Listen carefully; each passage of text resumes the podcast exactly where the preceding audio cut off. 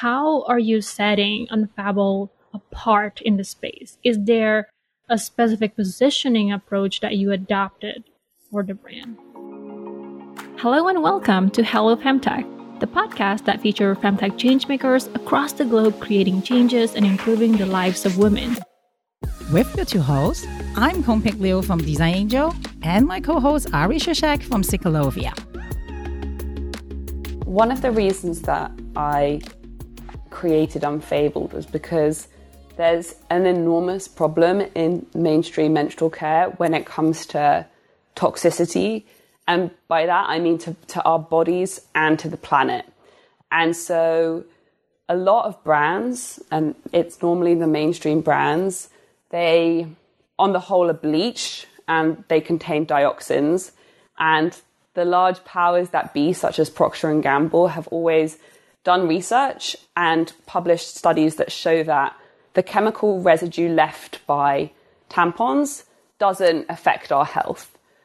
But unfortunately, that's not true. And now there's new research that's starting to show that the chemicals that are in mainstream products and, and that, that buildup that is obviously happening in probably one of the most absorbent areas of your body as, as a woman. Um, there's research that's now showing connections between conditions like endometriosis and the toxins in these mainstream products. And the long and short of it is we, we still don't understand the impact that these products have necessarily had on women's health, but it, it's, it's probably not good.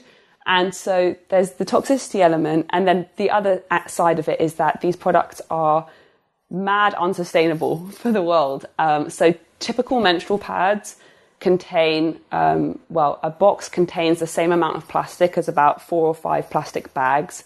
And, and menstrual pads are actually made from 90% plastic. And then tampon applicators as well, that's plastic. And the, the kind of plastic that applicators and pads are, it takes 500 to 1,000 years to decompose. So it's it's pretty crazy. And in the UK alone, two hundred thousand tons of waste is generated every year from menstrual products, and they're going into landfill and they're going into the oceans and a whole host of knock-on effects for marine wildlife and things like that.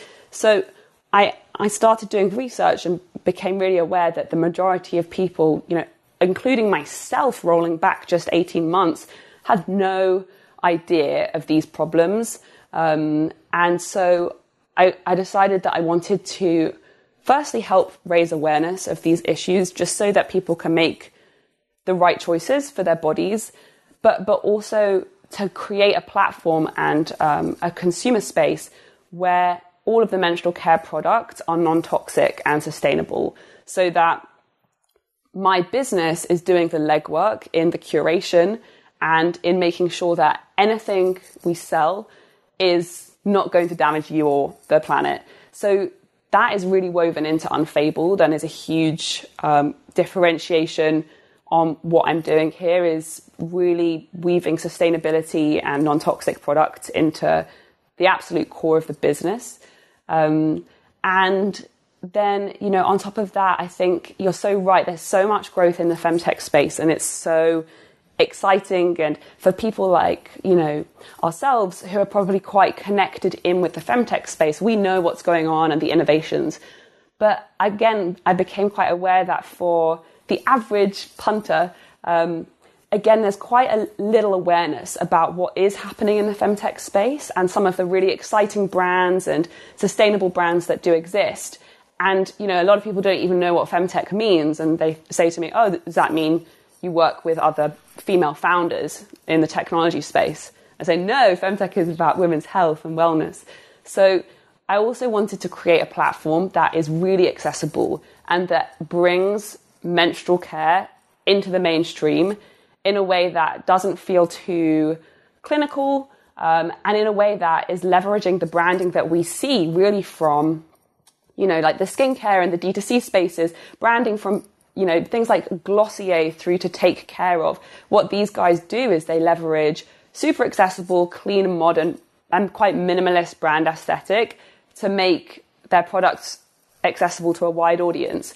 And so that's what I'm trying to do with Unfabled as well, is to help you know, really the mainstream and the majority of people start to think about periods, not just people who work in the femtech space or who are obsessed with periods like me and maybe some more of us.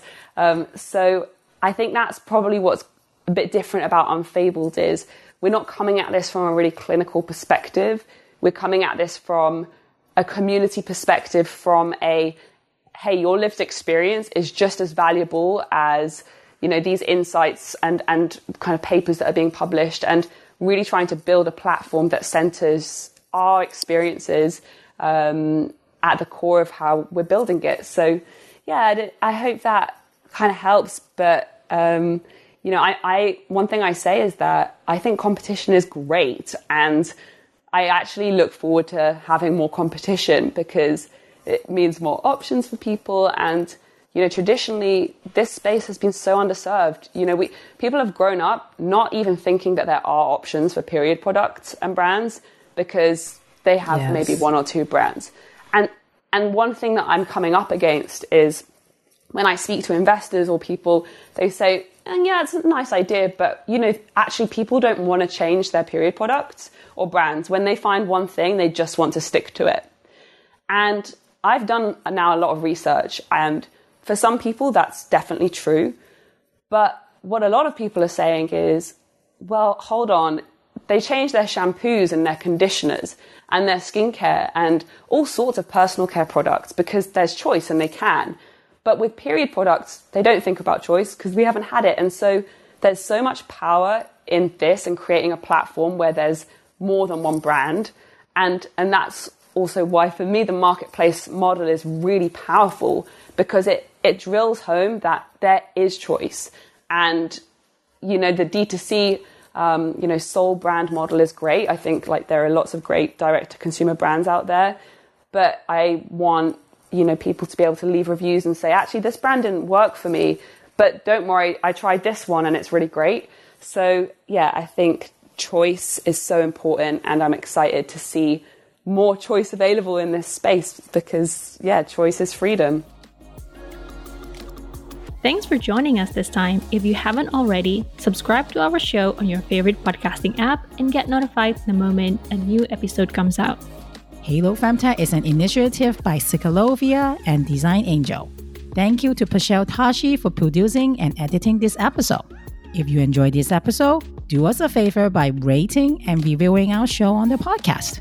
It will help us grow the show and make future episodes even better. If you want to connect with other changemakers that we feature in our podcast, go to our website, halofemtech.com, and join our community you'll find helpful resources and industry events. Thanks again, and we'll see you next time.